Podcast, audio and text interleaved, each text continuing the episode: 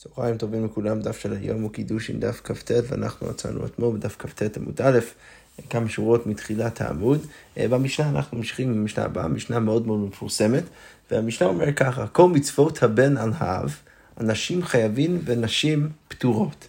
בגמרא אנחנו נתלבט מה בדיוק הפשט כאן במשפט, אבל כרגע אה, בינתיים נפרש את זה אה, בכיוון מסוים, שלכאורה משמע מהמשנה שכל מצוות הבן על האב, כל מה שמוסב על האבא לעשות בשביל בנו, אז רק האבא חייב והאימא פטורה. אבל הפוך, בכל מצוות האב על הבן, מה שמוסב על הבן לעשות בשביל אבא שלו, לכבד את אבא שלו, ליראה אותו וכולי, אחד אנשים ואחד אנשים חייבים. אז גם אנשים וגם נשים חייבים בכיבוד אב ואם. בכל מצוות, המשנה משכב אומר, בכל מצוות עשה שהזמן גרמה. אנשים חייבים ונשים פטורות, וכל מצוות עשה שלא הזמן גרמה, אחד האנשים ואחד האנשים חייבים, החילוק המאוד מפורסם, שנשים פטורות ממצוות עשה שהזמן גרמה. אבל כל זה רק במצוות עשה. בכל מצוות לא תעשה, בין שהזמן גרמה, בין שלא הזמן גרמה, אחד האנשים ואחד האנשים חייבים, חוץ מבעל תקיף ובעל תשחית ובעל תיתם למתים, שאצל נשים, למרות שזה איסור לאו, הלאווים האלו לא שייכים, לא שייך האיסור לאו של בתקיף, אה, שמישהו לא, לא, יש איסור אה, אה, להקיף את הראש, להוריד את השיער בצדדים של הראש, ובל תשחית, שזה גם קשור לגילוח הזקן במקומות מסוימים, ובל תיטמא למתים, האיסור על הכהן להיטמא למתים, גם כן מוסב רק על הגברים ולא על נשים, למרות שזה מצוות לא תעשה. אוקיי, אז עכשיו הגמרא אומר ככה, מהי כל מצוות הבן על האב? מה בדיוק הפשט? הגמרא אומר ככה, אילם כל מצוות דמחייב ברא למאבא לאבא, אם אתה רוצה להגיד שמדובר על כל המצוות שהבן חייב לעשות בשביל אבא שלו, אז הגמרא אומרת, אם תפרש ככה, נשים פטורות, מה באמת יוצא שאתה תגיד במקרה הזה שנשים פטורות והתניא, כתוב בברייתא איש, כתוב בתורה, פסוק השלם, איש אמו ואביו תיראו. אז הברייתא אומרת, אין לי אלא איש, אישה מנהים, איפה אני יודע שגם האישה חייבת ליראה את אה, אבא ואימא שלה, כשהוא אומר איש אמו ואביו תיראו, אז כתוב כאן בלשון רבים, הרי כאן שניים לכאורה משמע מזה שגם האיש וגם האישה מחויבים בכבוד, בכיבוד אב ואם. הגמרא אומרת, אם אתה רוצה לפרש ש, שפשט המשנה או פשט הביטוי כל מצוות הבן על האב, זה דווקא מדבר על המצוות שמוסבים על הבן לעשות בשביל אביו, אז יוצא לא הגיוני ש, ש, שאז אנחנו נצטרך להגיד שנשים פטורות, כי הרי אנחנו יודעים שנשים לא פטורות מכיבוד אב ואם. אז כמו אומרת, אמר רב יהודה צריך לפרש ההפוך. הרי כמה, פשט אה, במשנה זה כל מצוות הבן המוטלות על האב לעשות לבנו, כל מה שמוסב או מוטל על האבא לעשות בשביל הבן שלו, אז שם אנחנו נגיד אנשים חייבים אנשים פטורות. הגמרא אומרת, תנינא להודי תנו רבנא. אז מה שלמדנו עכשיו, עכשיו אה, במשנה, אפשר לראות אותו אה, אה, במפורש בברייתא. הברייתא אומר ככה, האב חייב בבנו למולו. אז יש כל מיני דברים שהאבא צריך לעשות לבן שלו, צריך למולו, ולפדותו, אם לוקחים אותו בשבי, וללמדו תורה, ולהשיאו אישה, זה האחריות של האבא למצוא אישה לבן שלו. אה, אה, וללמדו אומנות, צריך גם כן ללמד אותו איזשהו, אה, איזשהו משהו שהוא יכול לעבוד בו, שיהיה לו עבודה, ויש אומרים אף להשיתו במים, צריך ללמד אותו גם כן לשחות במים. רבי יהודה אומר, כל שאינו מלמד את בנו אומנות, מלמדו ליסטות. כל, כל אבא שלא מלמד את הבן שלו איזשהו אומנות, איזשהו משהו שיכול להתעסק בו, אז הוא כאילו מלמד אותו ליסטות. אבל כרגע בינתיים הגמרא מבינה את זה אה, אה, לא, לא, לא, לא כמשל, אלא בצורה, בצורה ישירה. ליסטות זה הגדה איתך, הגמרא אומרת, מה אתה, אתה באמת רוצה להגיד לי שהוא מלמד אותו ליסטות, מלמד אותו איך להיות גנב? אלא לא. כאילו מלמדו ליסטות. אם הוא לא מלמד אותו אמנות, אז כאילו הוא נותן לו אפשרות אחת, שזה בסוף להיכנס לעולמות האלו של הליסטות. וזה כמובן דבר שאנחנו רוצים, ולכן אנחנו מחייבים את האבא ללמד את הבן שלו אומנות. אוקיי, עכשיו, יוצא מכל זה, שאם אנחנו נגיד כמו הברייתא, שהאבא חייב בכל הדברים האלה לעשות בשביל בנו, ו- וגם כן נפרש את המשנה כמו שפירשנו, אז יוצא שרק האבא חייב לעשות את כל הדברים האלו לבן שלו, אבל לא האימא. אז הגמרא אומרת למולו מנהלם, מאיפה אנחנו יודעים שאבא חייב למול את בנו? תכתיב כתוב בתורה, וימול אברהם את יצחק בנו, שהוא היה מחויב למול את יצחק בנו, והיכא דלא מעלה אבוה מחייבי בית דין אלמים לוי, וכתוב כאן, הגמרא אומרת שאם האבא שלו לא עשה את זה, אז בית הדין הם מחויבים למול את הבן, דכתיב הימול לכם כל זכר, שזה איזשהו ציווי אה, יותר כללי, לא רק מוסב על האבא, אלא אפילו על בית הדין.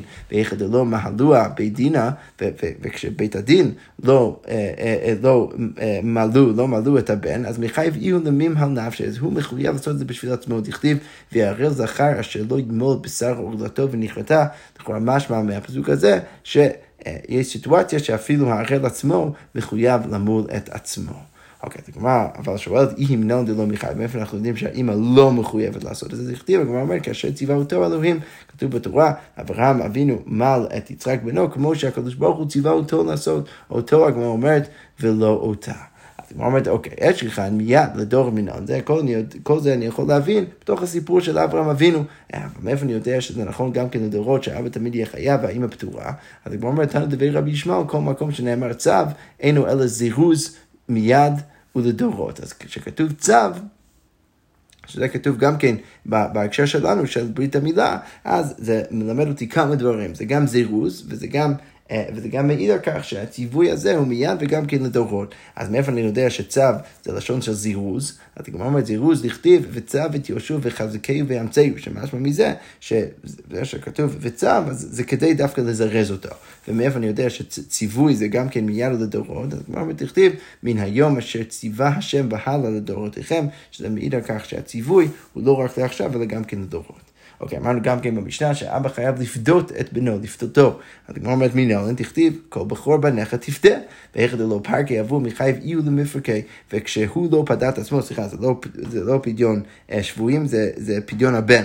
אז, אז לא פרשתי נכון בברייתא. הגמרא אומרת, אה, אה, כשאבא לא פדה אותו בפדיון הבן, אז הוא, הבכור, צריך לפדות את עצמו. מאיפה אנחנו יודעים את זה? תכתיב, תפדה, תפדה, כתוב כמה פעמים בפסוק, תפדה, שזה מלמד אותי שגם הוא צריך לעשות את זה אם אבא שלו לא עושה. מה ממשיכה ואומרת, ואי היא מנולד לא מפקידה, מאיפה אנחנו יודעים שהיא לא מצווה לפדות את בנה, תכתיב, תיפדה, תפדה. מה זה מלמד אותי? כל שמצווה לפדות את עצמו, מצווה לפדות את האחרים. כל מי שיש מצווה על עצמו לעשות פדיון הבן, אז, אז, אז, אז הוא גם כן מחויב לפדות את האחרים, את הבן שלו.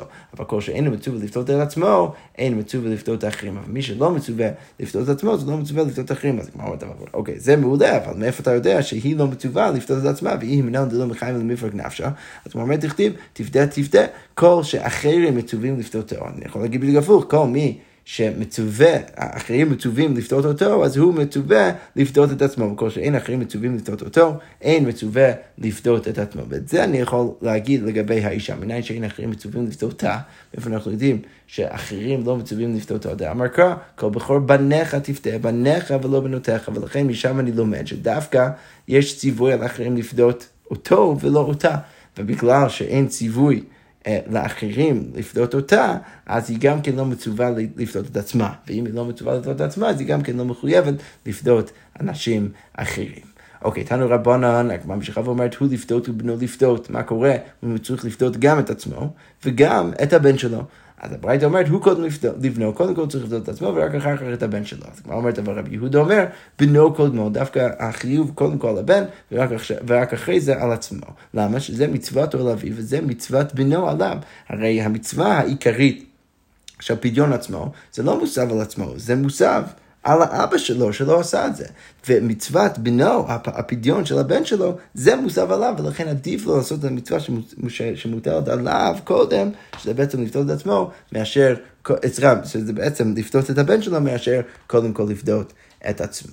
אוקיי, אז כמו אומרת, אמר רבי ירמיה, הכל מודים, כולם מסכימים שכל היכולת דלק אלה חמש שלוים הוא קודם לפני, אם יש לו רק חמש שלוים, שזה הכמות שצריך כדי לעשות פדיון הבן, אז ברור שהוא בודק קודם כל את הבן שלו.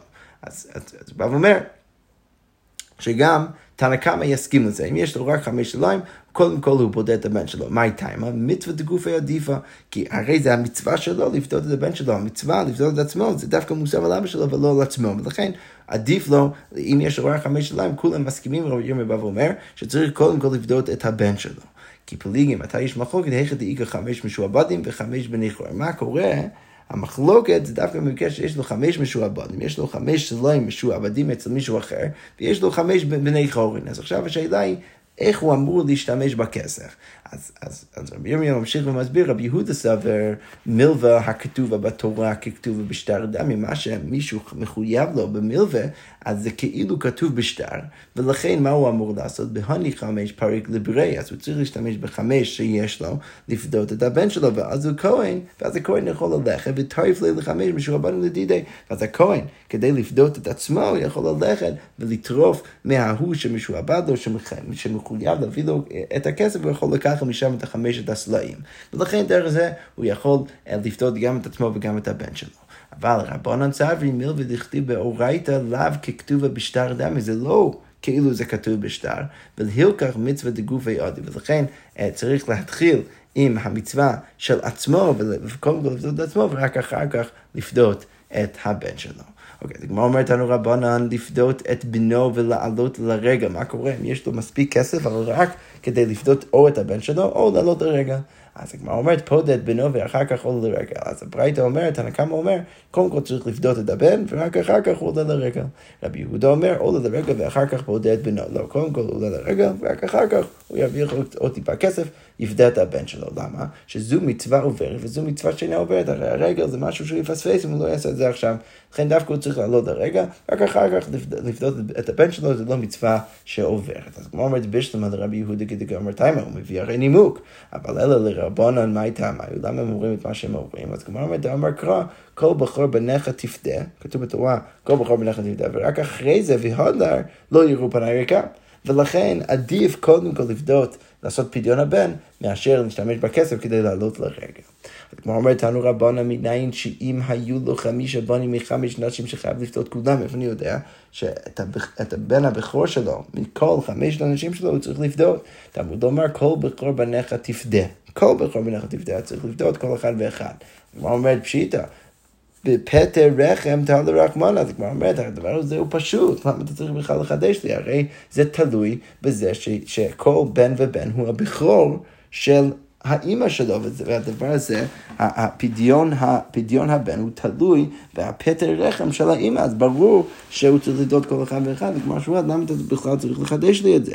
הגמרא אומרת, לא, מהו דתימה, מה הייתי אולי חושב, נדלה בכור בכור מנחלה, הייתי חושב שזה כמו, כמו אצל, אצל הנחלה, אנחנו יודעים שהבכור לנחלה יורש פי שניים. עכשיו, מה הדין שם? שם הדין זה לא תלוי באימא, זה לא שכל בכור ובכור מכל אישה ואישה שהבן אדם נשוי אליה אז הוא מקבל פי שניים. לא, זה רק אחד, מה שנקרא ראשית עונו. אז מה הייתי חושב? הייתי חושב צריך ללמוד פדיון הבן מבכור לנחלה. אז הגמרא אומרת, מה להולד ראשית עונו? כמו ששם זה ראשית עונו, זה רק הבן הראשון שלו, וזה תלוי דווקא באבא, אז הייתי חושב שגם כאן, אף כאן, ראשית עונו, הייתי חושב שדווקא הוא היחיד שצריך פדיון הבן, ולא הבכור של כל אישה ואישה, כמה שמלן, שזה דווקא תלוי בבית הרחם ולא בראשית עונו.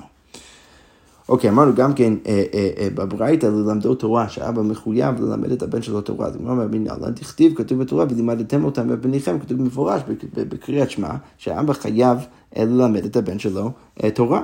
אז הגמרא אומרת, והיכא דלא אגמרי אבוע מחייב איהו למגבר נפשי, וכשאבא שלו לא לימד אותו, אז הוא חייב ללמוד את עצמו. דכתיב ולמדתם, שרש"י רק מבהיר שכאן מדובר על פסוק אחר. ולמדתם אותם ושמרתם לעשותם. פסוק מדברים ה' שמלמד שאם האבא שלו לא מלמד אותו, אז הוא צריך ללמד את עצמו. אוקיי, אז הגמרא שוב שואלת, היא מנולן דלא מחייב, מאיפה אנחנו יודעים שהיא לא מחויבת ללמד אותו? תכתיב ולימדתם ולימדתם. כל שמצווה ללמוד, מצווה ללמד. אז כל מי שמצווה ללמוד, אז הוא גם כן מצווה ללמד, וכל שאינו מצווה ללמוד, דהיינו האישה, אז אינו מצווה ללמד, ולכן היא לא מצווה גם כן ללמד את הבן שלה. אז כבר אומרת, רגע, ואי מינלן דלא מחייב ולמילף נפשה. מאיפה אנחנו יודעים שהיא לא מחויבת ללמד את עצמה? תכתיב, ולימדתם ולימדתם. כל שאחרים מצווים ללמדו, מצווים ללמד את עצמו, כל מי שאחרים מצווים ללמד אותו, אז הוא מחויב ללמוד את עצמו, או ללמד את עצמו, וכל שאין אחרים מצווים ללמדו, כל מי שאנשים לא מחויבים ללמד אותו, אז הוא גם כן אין מצווה ללמד את עצמו, לא צריך ללמד את עצמו. אוקיי, מניים שאין אחרים מצווים ללמדם, מאיפה אנחנו יודעים שאנשים אחרים לא מצווים ללמד אותה? דאמר קרא, ולימדתם אותם את בניכם, דווקא בניכם, הגמרא אומרת את בניכם ולא בנותיכם, משם אנחנו רואים שיש ציווי על אחרים ללמד רק את הבנים ולא את הבנות. עכשיו, אצל האישה, כיוון שאין ציווי על אחרים ללמד אותה, אז היא לא חייבת ללמד את עצמה, ואם היא לא חייבת ללמד את עצמה, אז היא לא חייבת גם כן ללמד את הבן שלה. אומר תנו רבנו, הוא ללמוד ובנו ללמוד. מה קורה אם רק אחד מהם יכול ללמוד?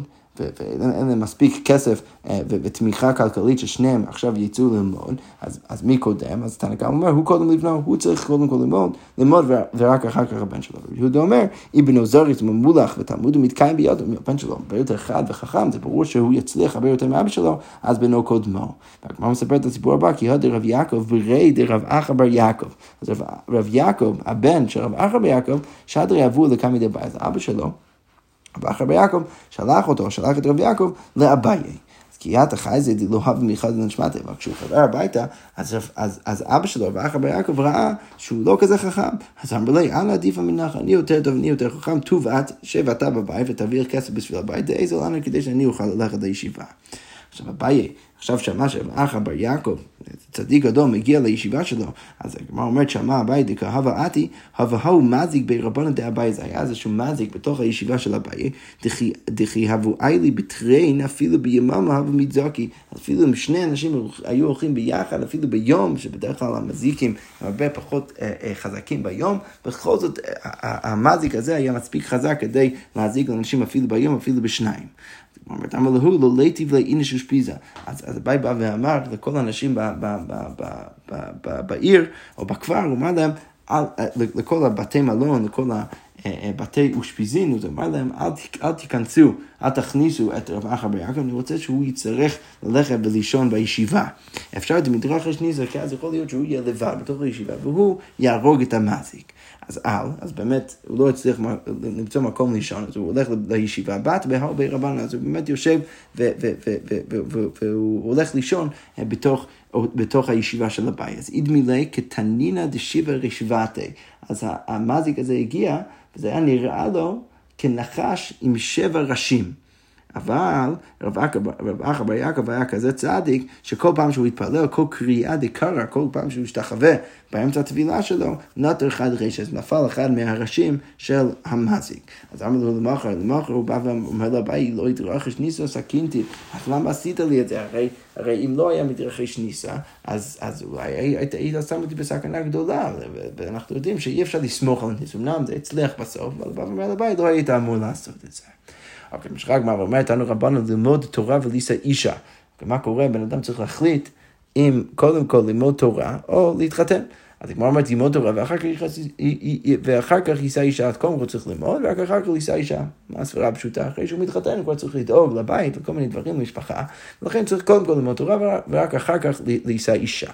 אבל ואם אפשר לא, ולא אישה, ולא לא מצליח לשמור על עצמו בטהרה, ולא אישה, אז אישה, יישא אישה ואחר כך ילמוד תורה. אז קודם כל שיתחתן, ורק אחר כך ילמוד תורה. והגמרא אומרת, אמר רב יהודה, אמר שמואל, הלכה נושא אישה ואחר כך ילמוד תורה. צריך קודם כל להתחתן, ורק אחר כך ללמוד תורה. אז הגמרא אומרת, רבי יוחנן אמר, חיים בצווארו ויעסק בתורה, איך אתה מניח שבן אדם הזה יצליח ללמוד? הרי חיים בצווארו זה ביטוי להגיד שהוא דואג לכל המשפחה שלו ולכל הבית שלו, ואתה רוצה להגיד שאחרי זה הוא יצליח ללמוד תורה?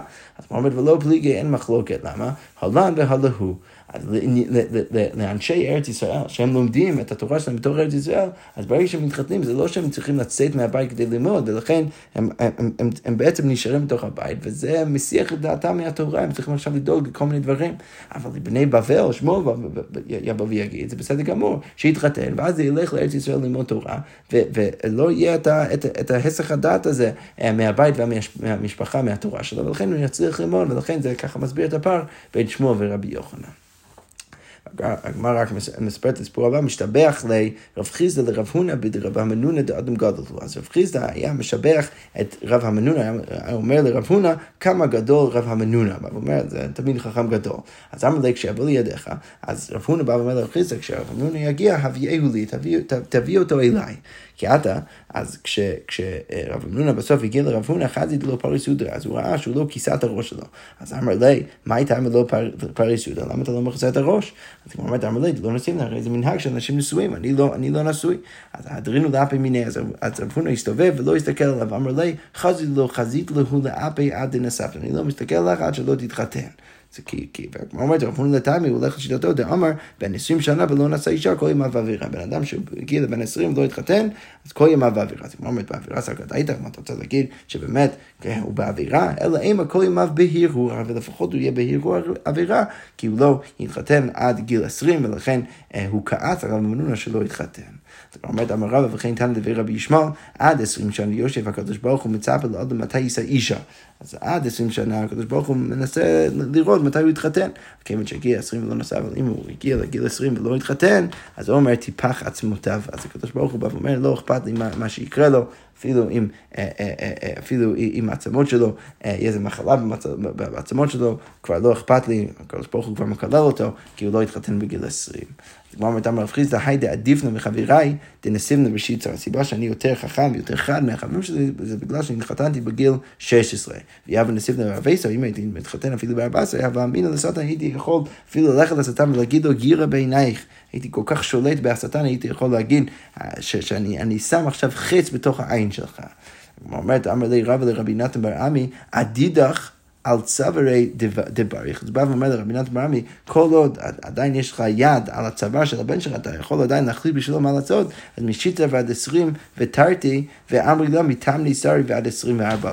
אז, אז, אז רבא בא ואומר לרבי נתן ברמי, כל עוד אתה עדיין מחליט בשביל הבן שלך, אז תדאג לזה שהוא יתחתן מגיל 16 ועד אה, גיל 22, אה, אה, ויש עוד מסורת שהוא אמר לו מ-18 עד 24. הוא אומר, והפער בין המסורות האלו תלויה במחלוקת עניים קטנה, כתוב בברייתא, חנוך לנער על פי דרכו, שההבנה הפשוטה היא שצריך לחנך את, הילד כדי להתחתן על פי דרכו, רבי יהודה בן נחמיה, אחד אמר משיצר ועד 20 ותרתין, מ-16 עד 22, זה הגילאים הרלוונטיים להתחתן, ואחד אמר מטעם ניסרי ועד 24, אלו הם הגילאים הראויים להתחתן בהם. יפה, אנחנו נעצור כאן, נמשיך בעזרת השם עם המשך הסוגיה.